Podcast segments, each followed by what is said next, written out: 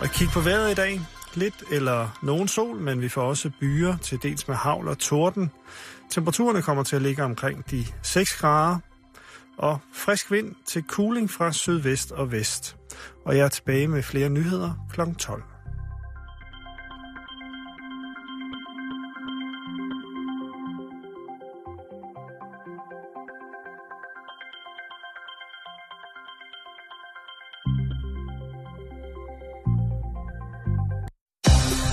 Til Radio 24/7. Danmarks nyheds- og debatradio. Hør os live eller on demand på radio247.dk. Velkommen i Bæltestedet med Jan Elhøj og Simon Jul.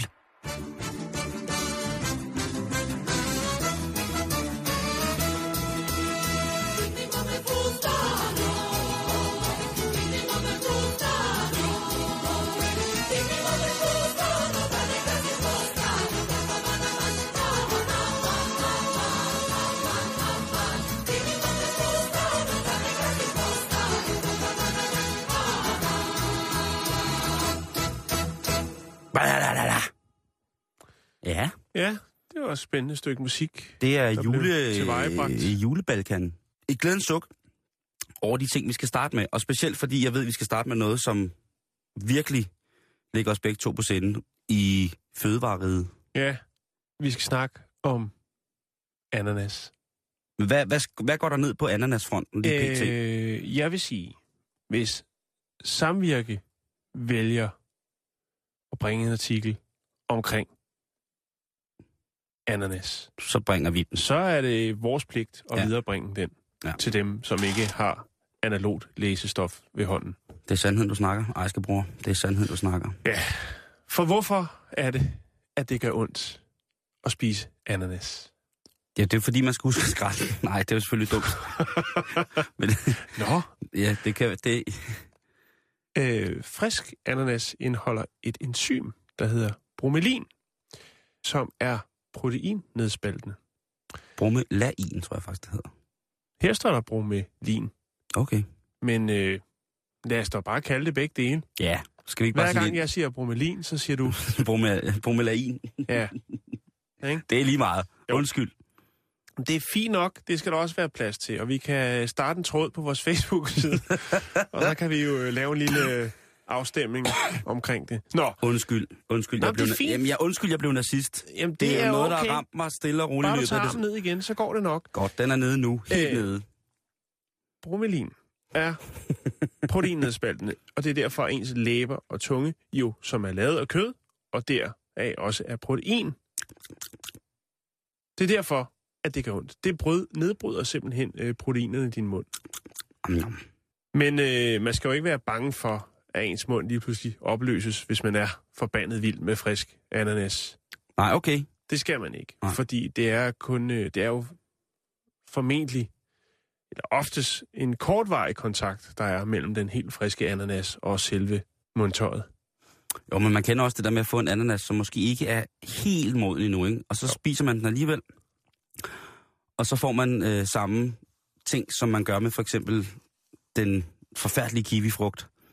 Når man får det her svine og brænde i munden. Selvom ananasen ikke smager af ananas, så får man svine og brænde alligevel. Jo. Hvorimod, hvis man spiser en moden ananas, en lækker ananas. Men det er fordi, at bromelain er flyttet ind i ananasen. Det er simpelthen flyttet ind i ananasen. Ja. Så får man det her søde, dejlige. Hvis man spiser dåseananas, så får du jo herpes. Det vender vi lige tilbage til. Okay. I den her artikel, der hiver de så et uventet kort ind i spillet. Fordi de skriver følgende. Skal du lave ananasfromage? Nej, det skal jeg ikke. Det kommer jeg nok heller aldrig til. Det er nu ellers godt, Jan. Det må man sgu ikke kæmpe sig af. Nej, det kunne også være gelé eller marmelade. Så er det vigtigt, at ananasen først får et opkog, inden du tilsætter geleringsmidlet. Ja. Opkoget gør nemlig, at enzymet bromelain forsvinder. Det er allerede sket, når du køber dåse ananas. Ja, det er jo bullerkogt i dåse, kan man sige. Eller varmebehandlet ananasjuice. Ananasjuice. Ja. Geleringsmidlet husblas er lavet af protein, udvundet fra køer eller grises knogler og hud. Mm. Derfor nedbrydes gelatinen og kan ikke stivne, hvis bromelain stadig bor i frugten. Jeg ved ikke, hvor det er kommet fra, det der utøj med at komme ananas i varm mad, vel? Det havde jeg faktisk skrevet som det sidste. Ja. Ananas på pizza. Det pisser mig af. Ja, stop. Det ananas i varm mad generelt. Det kunne godt blive til et optog lige der. Og det, jamen, det kunne sagtens blive en Facebook-side. Hvis den ikke findes. Ja, det gør den sikkert. Den skal jeg lige tjekke. Ja, prøv lige at tjekke, om varm ananas ud af maden, den findes. Fordi jeg elsker ananas. Jeg er tosset med det, men... Det nytter ikke noget, og jeg bliver, man får selvfølgelig ikke herpes til at spise, hvad hedder det? Der er noget, der hedder Ananas Wellness Frederiksberg. Ja, der skal jeg ikke hen. Men altså, jeg ved ikke, fordi i mange lande, der bruger man jo ananasjuicen til at for eksempel marinere kød med, på grund af det her enzym, ikke? Mm. Fordi det jo nedbryder nogle af de kødproteiner, som der er. Mm-hmm. Så man kan ligesom mørne det og gøre det. Det smager ikke særlig godt. Jeg har flere gange været udsat for at få kød marineret i ananas. Det er ikke overhovedet mig. Og det er sådan en af de der små ting, jeg har ligesom med kalkun og kiwifrugt. At det er ting, som jeg ikke umiddelbart behøver. Fordi at man tit ofte får det alt for umoden. Og når man er steder, hvor man så kan få moden ananas, så er det jo en af de fineste spiser i hele verden. Elsker det. Er der en Facebook-side for... Ja, der er sgu ikke meget smæk på den. Nå, hvad hedder den? Vi som liker ananaspizza uden ananas. Jamen, det gider den har 11 ikke. Likes. Jamen, det gider jeg heller ikke gå ind i. Det er jo, fordi det er jo en folkebevægelse, den der Hawaii-pizzaen, ikke? Jo. Nå, men lad mig lige brække det ned til sidst. Ja. Fyr den af. Fordi den kan jo også noget. Jamen, den kan meget, Jan. Du sagde selv ananasfromage. Jeg er tosset med ananasfromage, hvis det er en god ananasfromage. Vil du så lave kraftet med en til dig? Gør du? Ja. Seriøst? Nej. Skal jeg lave en til dig? Nej, fandme nej. Jeg vil have den. Ja, den skal være fresh. Nå, nu skal du høre. I nogle kulturer spiser de ofte en skive frisk ananas til tunge retter med meget protein. Det fremmer nemlig fordøjelsen på grund af enzymet. Bromelain. Og så kommer vi til det, Simon. Kiwi og papaya indeholder også proteinspaltende enzymer. Ja. Derfor, ja, lige akkurat. Er det den modne papaya, eller er det den, den gule papaya, eller den grønne papaya? Det er ikke præciseret. Nej, okay. I skrivelse. Jeg kan godt forestille mig det, fordi altså den... Men sut på begge to, og så se, hvad der virker. Jamen, jeg har suttet sindssygt meget papaya. Jeg elsker at sutte en tung papaya. Men det er rigtigt, den gule papayafrugt, den som vil være, nogen vil sige, er den modne, den har jo også den der syrlighed, som krasser bagerst i ganen, når man spiser den. Også selvom den er meget, meget sød og har sådan en meget fed smag. Og kiwifrugt, det er jo bare, hold kæft, mand, altså. Jeg ved ikke, den kan du ikke lide? Jamen, jeg ved ikke, hvor den kommer fra. Det er jo... Jeg var meget fascineret af, at der var så meget hår på dem, da jeg var yngre. Ja, der havde jeg travlt med at finde ud af, om der var hår på andet. Der var ikke kiwifrugt, som jeg gik meget op i der. Det kan jeg lige så godt sige, som det er. Men det har den der ubehagelige krassen bagerst i ganen, som kun det her bromelain kan give på mange måder. Mm. Men det var bare det. Altså, nu ved vi langt mere om ananas, end vi egentlig bruger. Men den er god at have, lige hvis man skal have en samtale åbnet til julefrokosten her på fredag eller lørdag. Ja. Så bring ananasen på banen. Bare ikke den varme. Jesus Cristo, Jesus Cristo, Jesus Cristo, jeg står i dig. Den funky Jesus.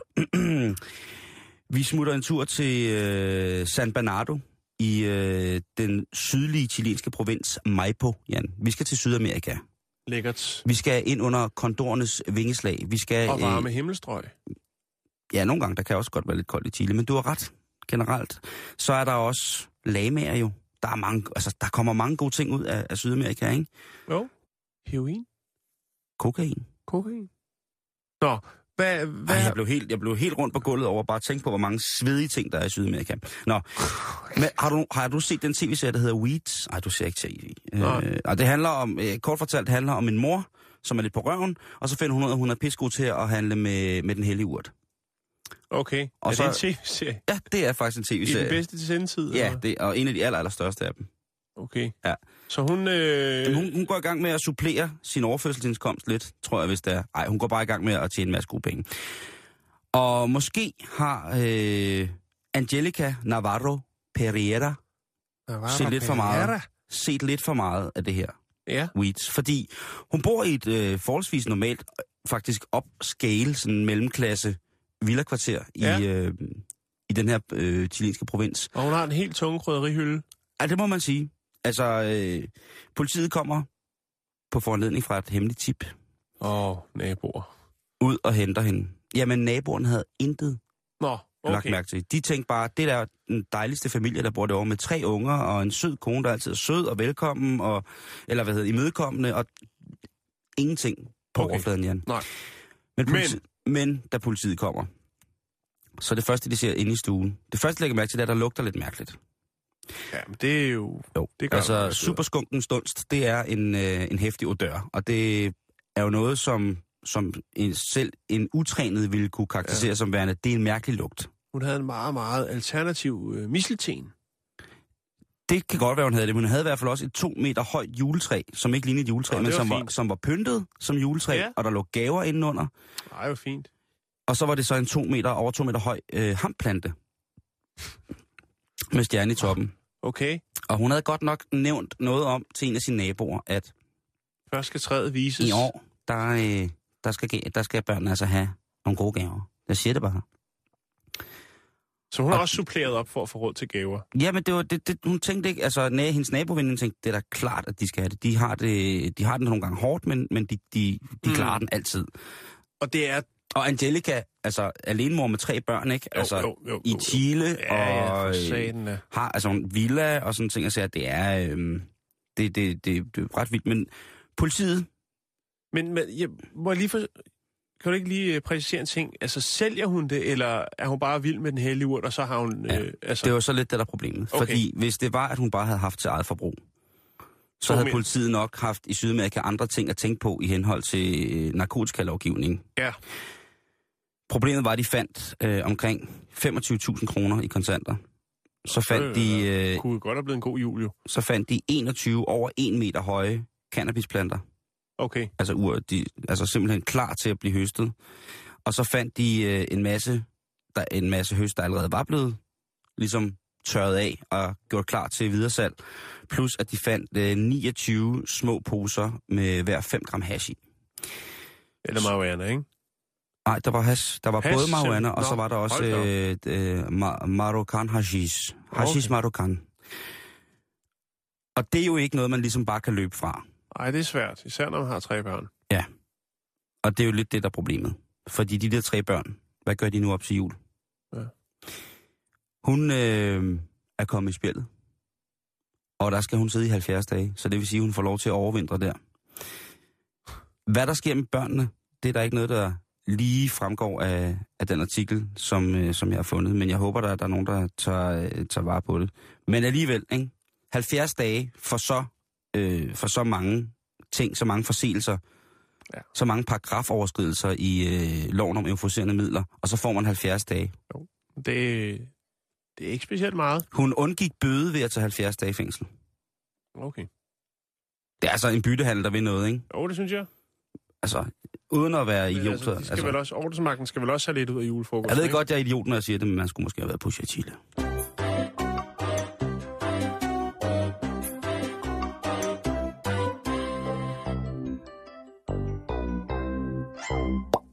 Ja, den pokkers jul, den koster mange penge.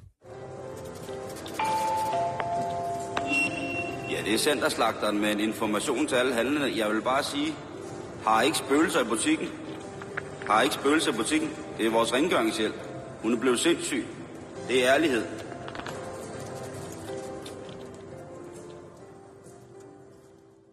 Så skal vi se noget, som jeg ved, du godt kan lide.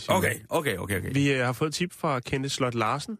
Tak, Kenneth. Som gør os opmærksom på en salgsannonce i en blå avis. Okay. Ja. Der er en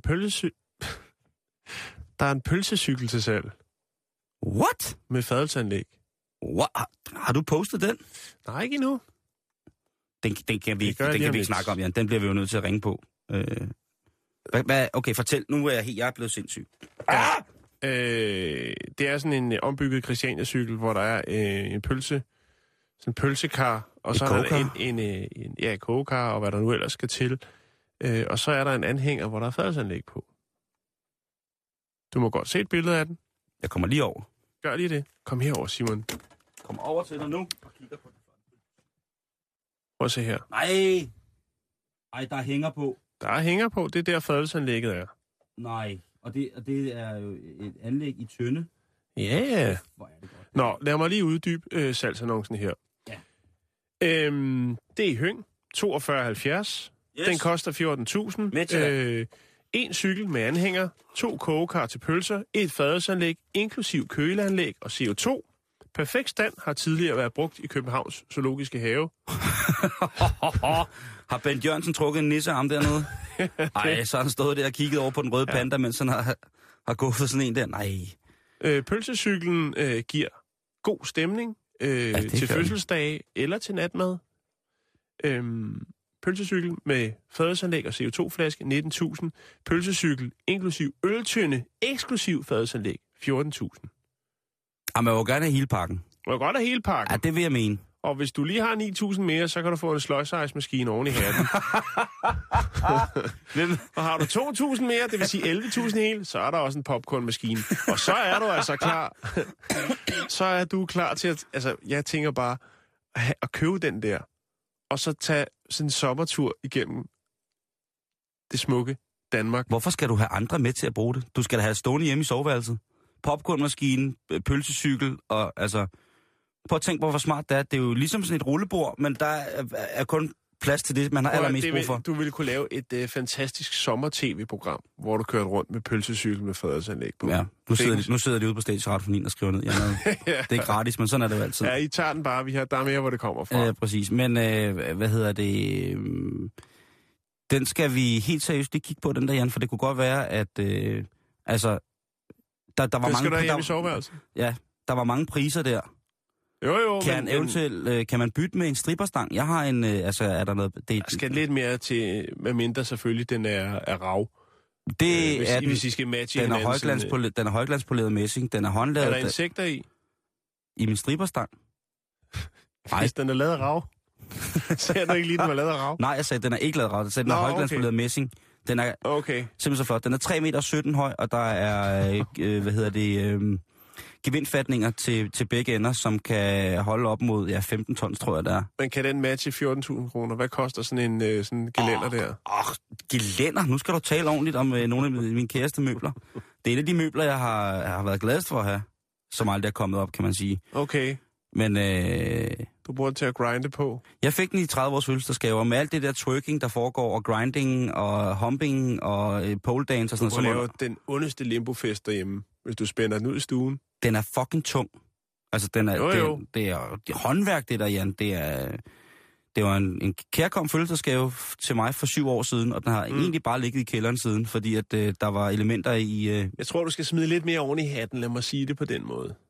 Selvfølgelig rigtigt, men den helt store pris, var det omkring 20.000? Det fadelsvognen... 19.000 med CO2-flaske, fadelsanlæg og pølsecyklen. Ja. Og har du så lige 11 mere, jamen, så får du altså en sløjsejsmaskine og popcorn oven i hatten. Så er vi på 31, eller så er vi på 30.000 cirka, ikke? Jo, ja. For hele det der sæt.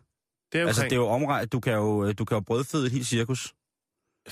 Du kan... Altså, en mindre dansk provinsby kan der få en på oplevelsen, hvis du kommer rundt. Ja, men det er jo sådan noget der, så... Altså, Pøles køkken 2. Kunne forestille mig, at man kunne kalde det festambulansen. Ja, hvis festen ved at gå lidt kold, ikke? Så ringer du til... Ja, nu skal du finde på noget, der ringer. Cykelpølsen er det ikke. Cykelpølsen. Cykelpølsen Egan. Punktum. Så kommer han ridende ud på sin tarmkværn, og så kan du ellers få det ondeste slag til kinden, du nogensinde har drømt om. Ja. Men tænk på at have den derhjemme, ikke? Jamen, du sidder allerede og... Jeg sidder og savler, faktisk. Jeg har lagt den op på vores Facebook-side, som selvfølgelig er facebook.com/Bæltestedet, så kan man jo gå på oplevelse der, og blandt andet også kigge på den her pølsecykel. Det kan godt være, at jeg hopper lige på og hårdt i dag, uden noget forspil. Ja, det er lige fræk nok, måske. Men tænker du ikke, at her i julemåneden, der er måske endda nogen, der skal til julefrokost i aften, ikke?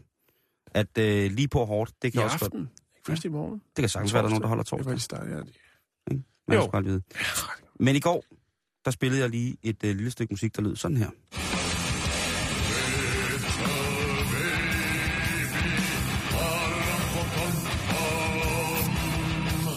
Musik? Ja, det er musik. Det er metal.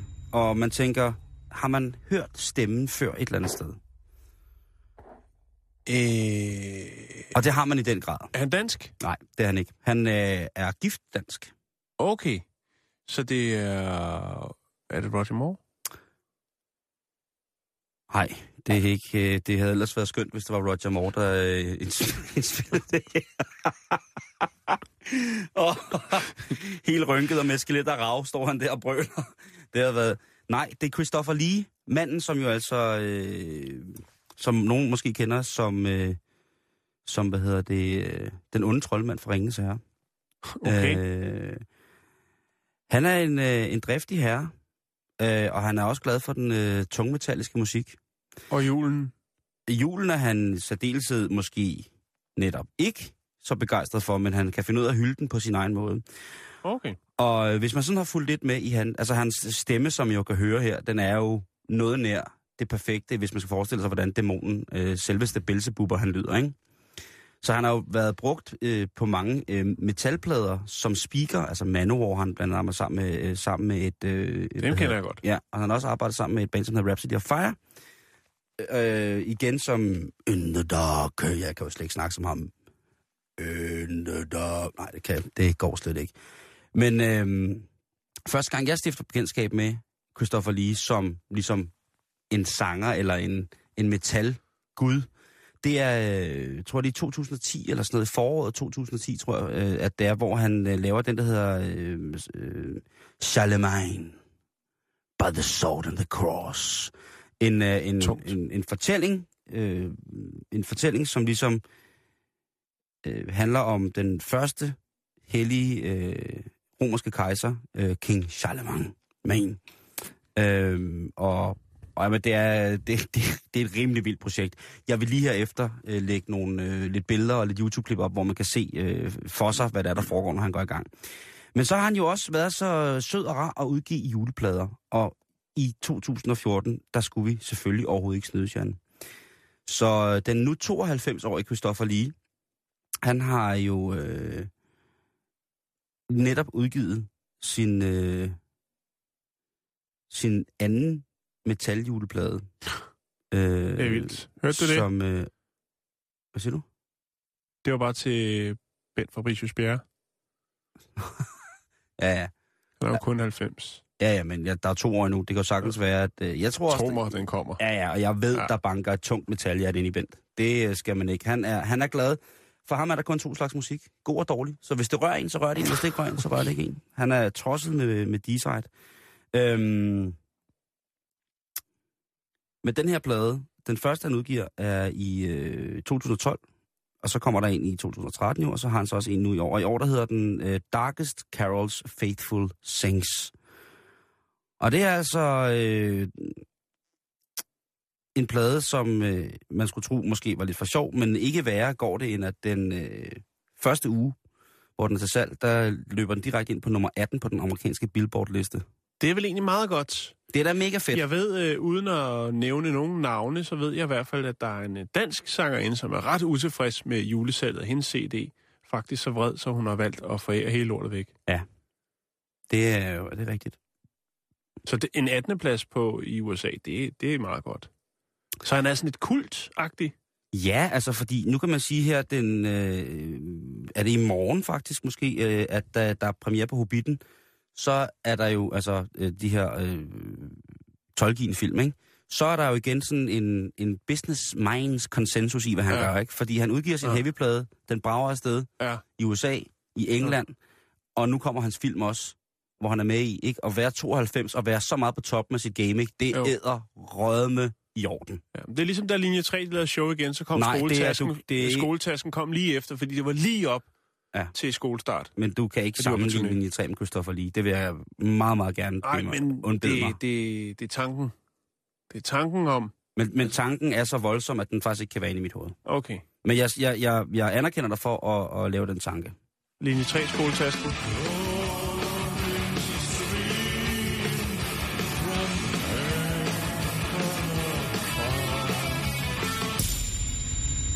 Det er god tråd, det der. Jingle Hells er en af de større hits på pladen. Pladen den er at finde på iTunes nu. hvis man står og mangler lidt god stemning til 3. og 4. søndag i advent, så kan man jo gå i gang med Christopher Lee. Faktisk ligner han på det nye pladecover lidt Julemine. Mm. Og så sidder han med, nu bliver det en lille smule nørd, han sidder og repræsenterer så fint en Dimebag Darrell-guitar. Æret være dit minde, store mand, manden som spillede guitar, og var en stor del af en af de fedeste hardcore bands, Pantera, nogensinde, som desværre måtte lade livet, fordi den psykopat gik amok med sit automatvåben. Den sidder han med. Der er så mange symboler i det pladecover, som umiddelbart for den udenvide vil se rigtig kedeligt og lidt amatøragtigt ud, men for os, der bilder os selv ind, at vi er nede med metal. Ja. Det kan vel også overanalyseres? Ja. Tror du, det er en ting, som jeg har kørende, det der med overanalyseres ting? Hvis det er noget så tungt som metal, så er jeg ret sikker på det. Ja, du har sgu nok ret. Eller det har du.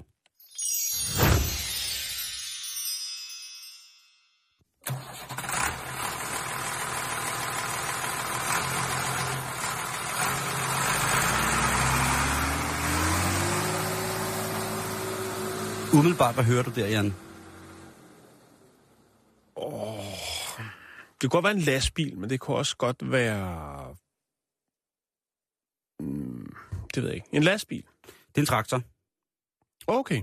Og vi skal til Holland. Nederlands. Holland? Fordi det kan godt være, at det her det er lidt mærkeligt nørdet. Kan du huske i 2005, der var der en dame, der kørte fra Holland til Cape Town i traktor?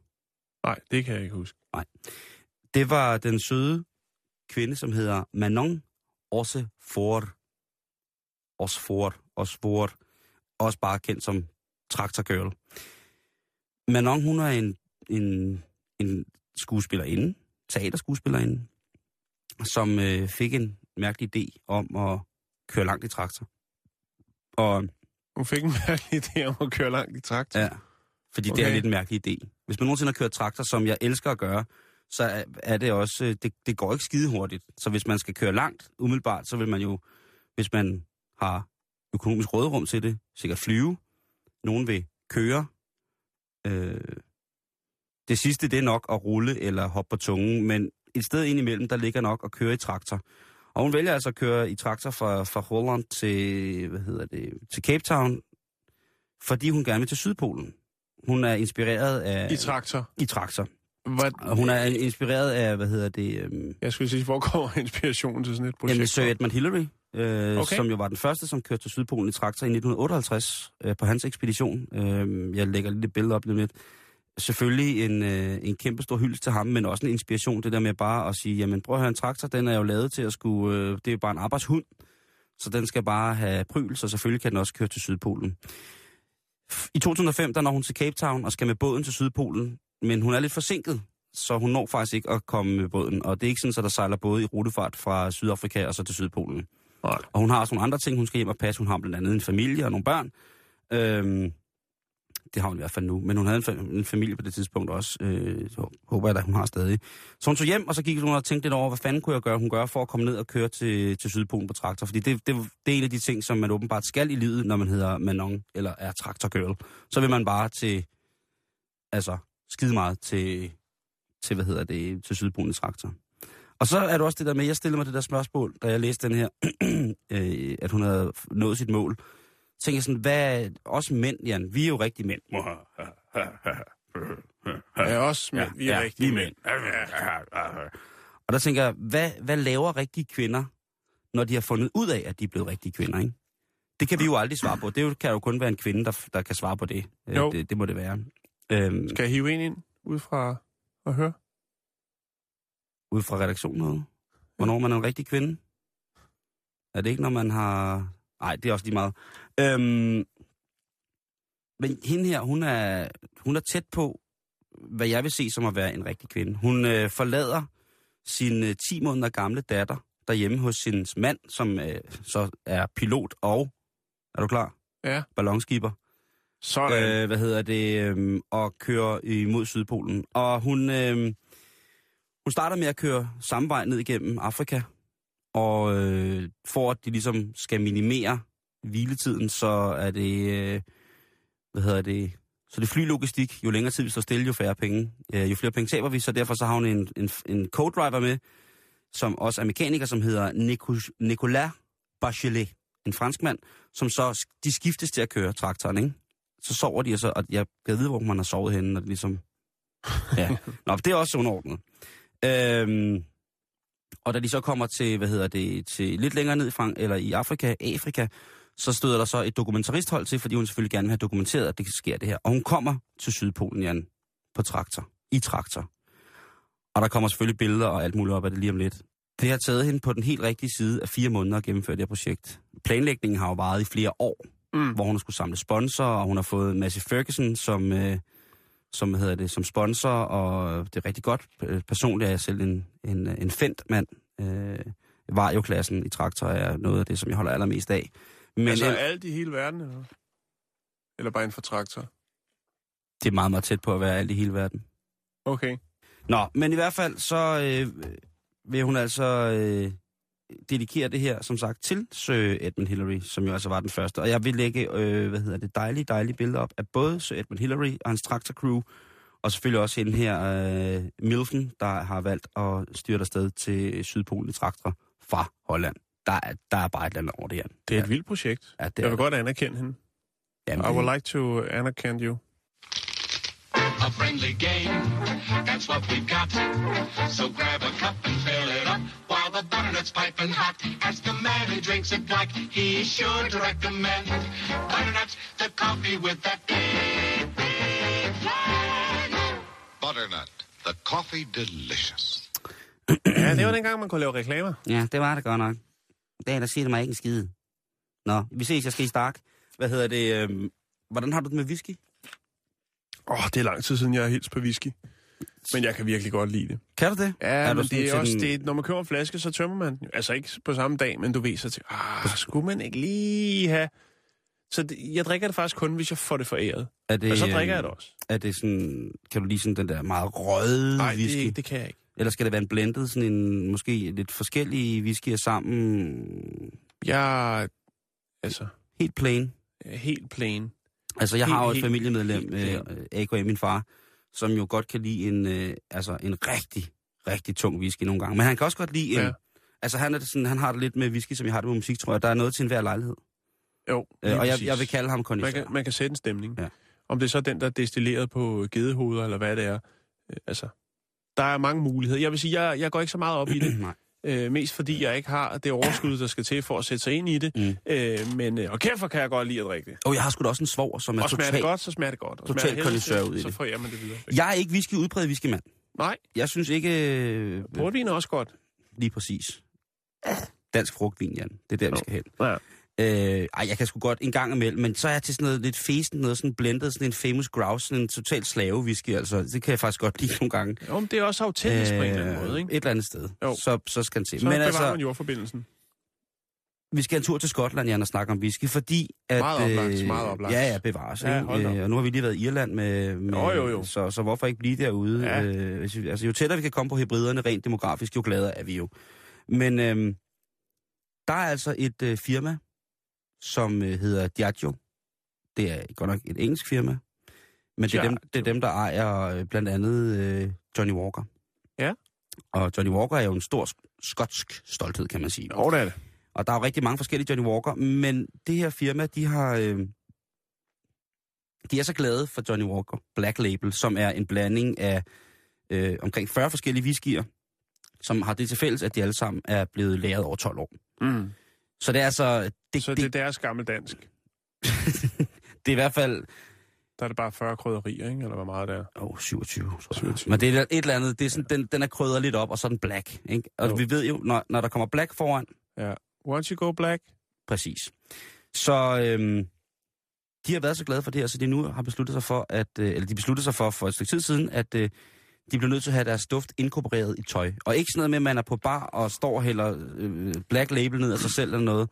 Nej. Men en duft, den scent, der er den essentielle i Black Label bouqueten, hvis man kan tale om det.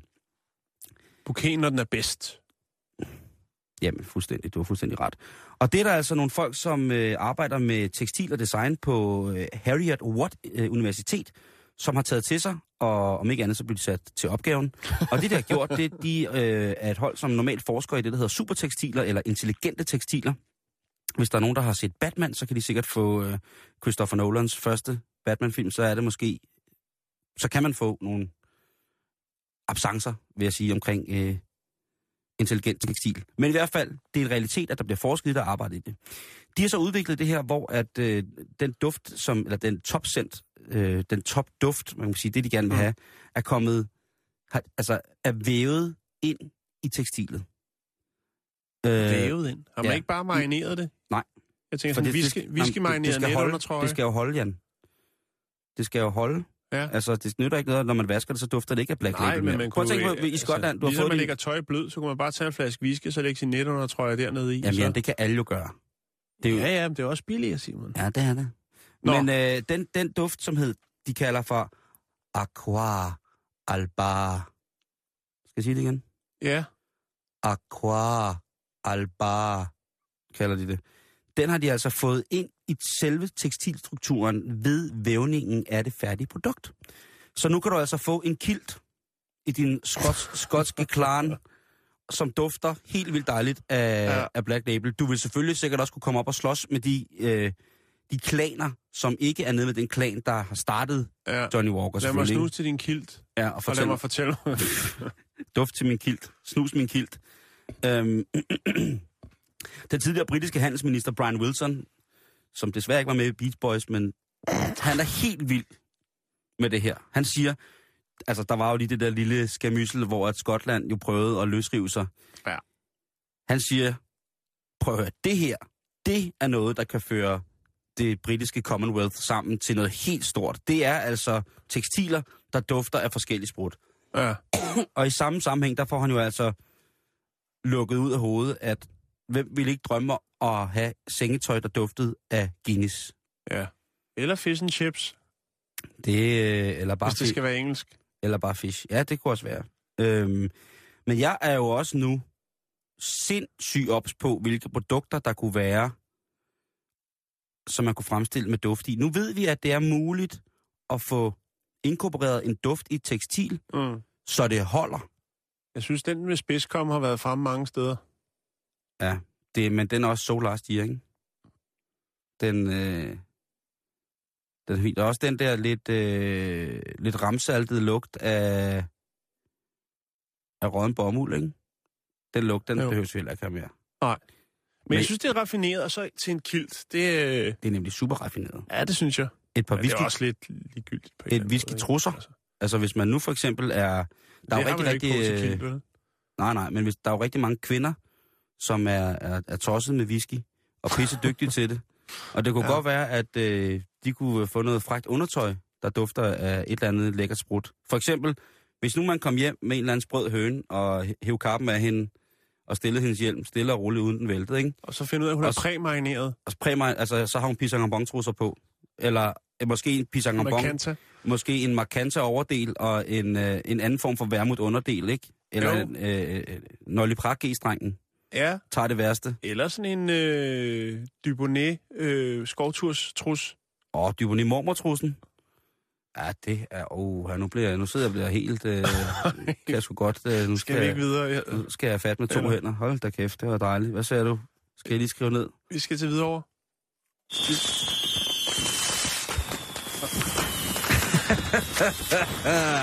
Yes. Simon, for fanden. Ja. Undskyld. Ja. Hvem bor i Hvidovre? Det ved jeg ikke. Vi skal videre. Det var det.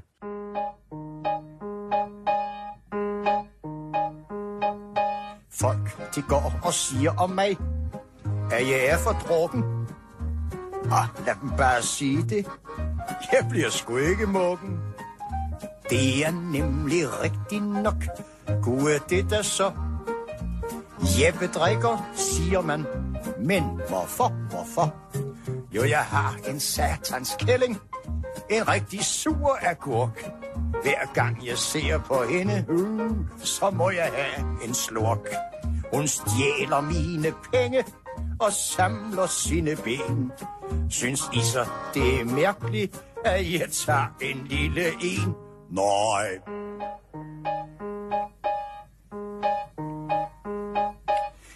de gode gamle dage herskede vikingånden.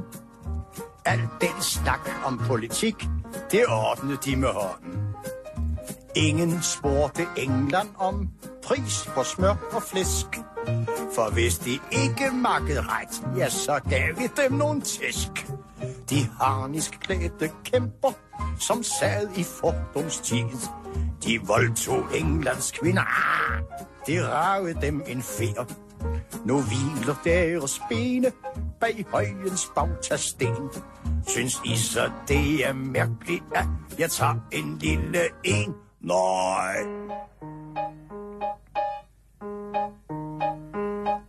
Se hvis nu at min oldemors tip-tip-oldemor havde haft lidt kendskab til sømands liv ombord, så kunne hun have deltaget i slaget i Køge Bugt. Og se, det synes jeg jo ærligt talt kunne have været så smukt. Så kunne hun have haft en behagelig affære med ham den gamle swinger. Vi skal snakke kloakker. Vi skal snakke forskning. Ja. Ja. Det er noget, vi godt kan lide. Mm. Og vi skal snakke aber. Jo. Det skal vi ikke. Vi skal snakke med... Du skal snakke aber. Kapuciner-aber. Ja, forfærdeligt gespenst. Ja. Vi skal snakke om en psykolog på Yale University, der hedder Larry Santos. Og hun har haft gang i noget forskning. Interessant forskning, vil jeg mærke. Fordi hun har fundet ud af, at i modsætning til mennesker, så kan man altså ikke narre kapucineraberne med dyre mærkevarer. Interessant forskning. Det tror jeg vist nok lige der. Fuldstændig unødvendig forskning. Folk har jo konsekvent tendens til at forvirre pris med god kvalitet. Det kan vi godt blive enige om, ikke? Forvirre, ja. Altså, du ved. Forveksle, undskyld. Ja. Ja. Tak, Simon. Ja. Er vi så færdige med æber nu? Nej, det er vi ikke. For eksempel viser en undersøgelse, at folk tror, at en vin, som er dyr, den er bedre. Smager bedre, ja, end en vin magen til, bare med billigere pris. Mm. I andre så undersøgelser har det vist, at mennesker er villige til fysisk hårdt arbejde, når de får en højere løn. Jo. Ja. Jamen altså... Så offer man sig gerne. Jeg vil. Tilbage til undersøgelsen, Simon. Tilbage til de skide aber. Yale-undersøgelsen, den viser, at aber ikke køber den her forudsætning med, eller præmis, om man vil, som, hvad kan man sige, selvom de aberne deler andre irrationelle adfærd, som vi gør, så er de altså ikke med på den dersens med prisen. Og så tænker man måske, hvordan har man undersøgt det? Har man gjort nogle aber prisbevidste? Ja, det har man. Nu, det har man jo ikke! Jo, det har man. Sådan noget ved monkeys ikke noget om. Jo, det gør de så åbenbart i det her. Man har lavet et fiktivt lille indkøbscenter til aberne. Og her har man så lært dem, altså man har eksperimenteret med i det her lille fiktive marked, har man så lært dem at se forskel på priserne. Men... selvom det er de samme varer også, så er det ikke noget, hvor aberne, ligesom fordi at den ene er dyrere end den anden, vælger den. De er fuldstændig ligeglade, Simon. Det rager med en høstblomst. Om der er Versace bambusskud, eller det er Jeppes lortebær, det er fuldstændig ligegyldigt. Jeg vil fandme altid til hver en tid hellere æde Jeppes lortebær, end jeg vil æde Versace artiskok, eller hvad var det, det var? Bambusskud. Ja, what the fuck. De er fuldstændig ligeglade. Og det er jo lidt interessant, fordi det er vel egentlig fordi, at vi som mennesker jo er blevet hjernevasket eller opdraget til det her med, at pris og kvalitet hænger sammen. Mm-hmm. I den grad, ikke? Og i den grad, må man sige. Og det gør det vel, altså det har det vel gjort. Det gode gamle håndværk, hvis man tager sådan noget som de her sådan, fine dyre tasker, som Louis Vuitton i gamle dage, altså de kunne holde, jeg skulle lige så sige, mange hundrede år. Det gør det jo stadig. Det gør det stadig. Jo, bevar mig vel. Men der findes jo også meget, som ligger imellem, som er dyrt, men også er lavet til ikke at holde for lang tid, fordi så køber folk ikke nyt. Nå, men altså, de skal jo også leve, ikke, kan man sige? At der... Jo, ja. Selvfølgelig. Og nu ved jeg godt, at det så er nogle materielle ting og ikke fødevarer. Men forskningen gik simpelthen bare ud på det her med aberne, som jo ligger tæt op af os menneske. De altså ikke falder for det her sådan, jeg vil jo godt lov til at sige, det er jo omvendt, ikke? Det er jo ikke aberne, der ligger tæt op af os, fordi aberne kom først. Det er os, der ligger tæt op af aberne. Ja, okay, men det vil jeg godt anerkende dig for, for det er fuldstændig rigtigt. Og det er måske også det, der gør mig så bange ved aber jo. Ja. Min monkeyphobia. Det er det der med, at prøv alt, hvad vi har omkring os, ikke? Af tøj og mikrofoner og computer og pis og lort, ikke? Og det går i virkeligheden bare dårligere og dårligere for menneskeheden. Ja. Hvorimod aberne? De klør sig bare i røven. Og så har de mega boss. Ja. Og så er det vores skyld, at de ikke kan være nogen steder mere. Og jeg kan da godt forstå, at de er så sure og vrede. Mm. Jeg synes, alle aber er. Simon, vi skal ikke snakke mere om aberne, for jeg kan godt se, at du begynder at sidde og dire lidt. Det gør jeg. Må jeg godt komme hjem nu? Nej, vi har lige 11 minutter tilbage.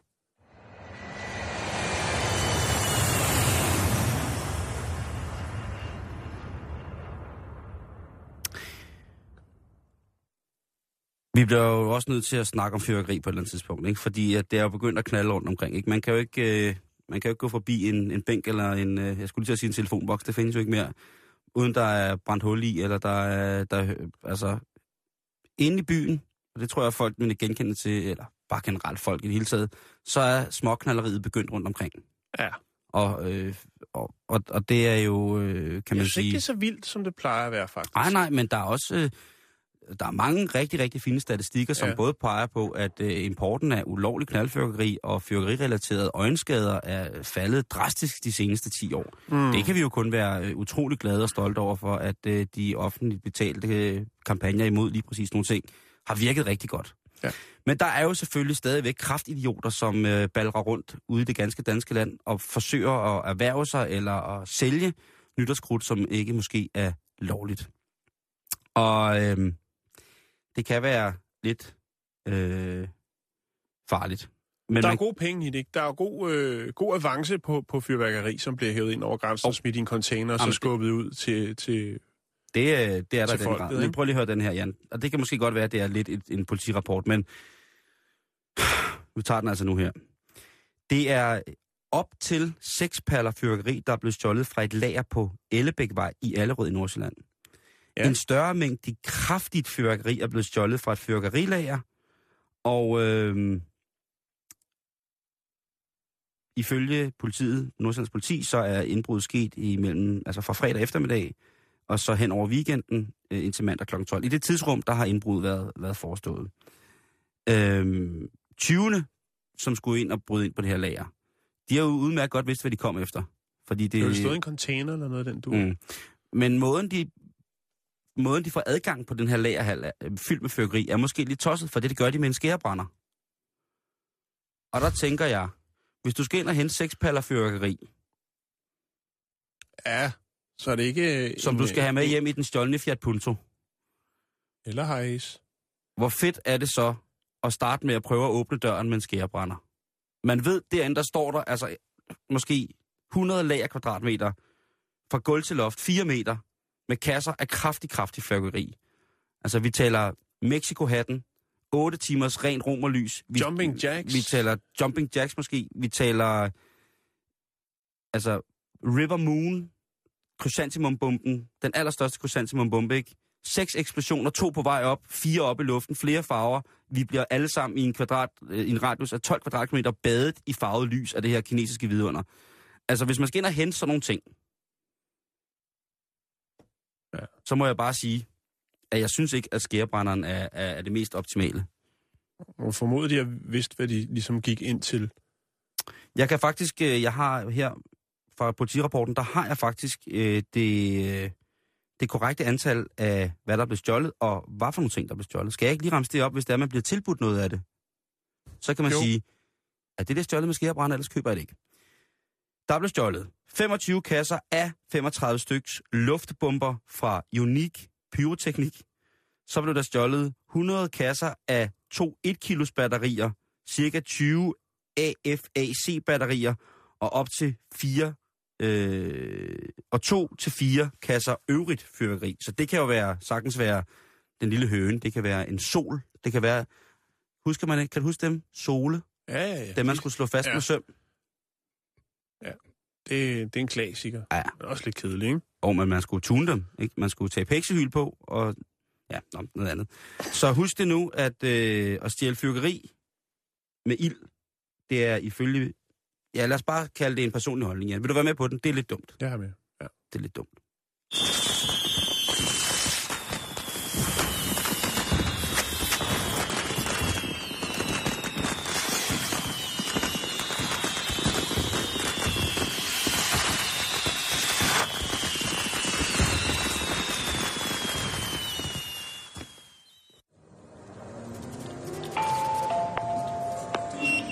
Ja, det er centerslagteren.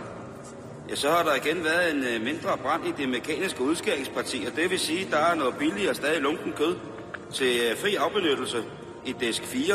Og det er altså stadig spiseligt, og noget af det er lunt endnu. Ja, fortsat god dag.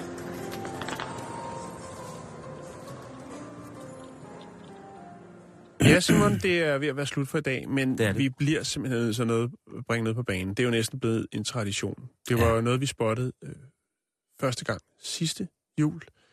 Og det er selvfølgelig, kære lytter, den er stadigvæk til salg. De stopper ikke med at producere dem. Det er et hit. Det var et hit sidste år, og det bliver det også i år. Det er selvfølgelig nissehuerne til stolen. Når man skal lave det perfekte julearrangement, man skal dække op, så er det altså prikken over i'et, hvis man lige iklæder stoleryggen en stor, flot nissehue. Det er noget, der skaber hygge. Man kan købe dem via en blå avis.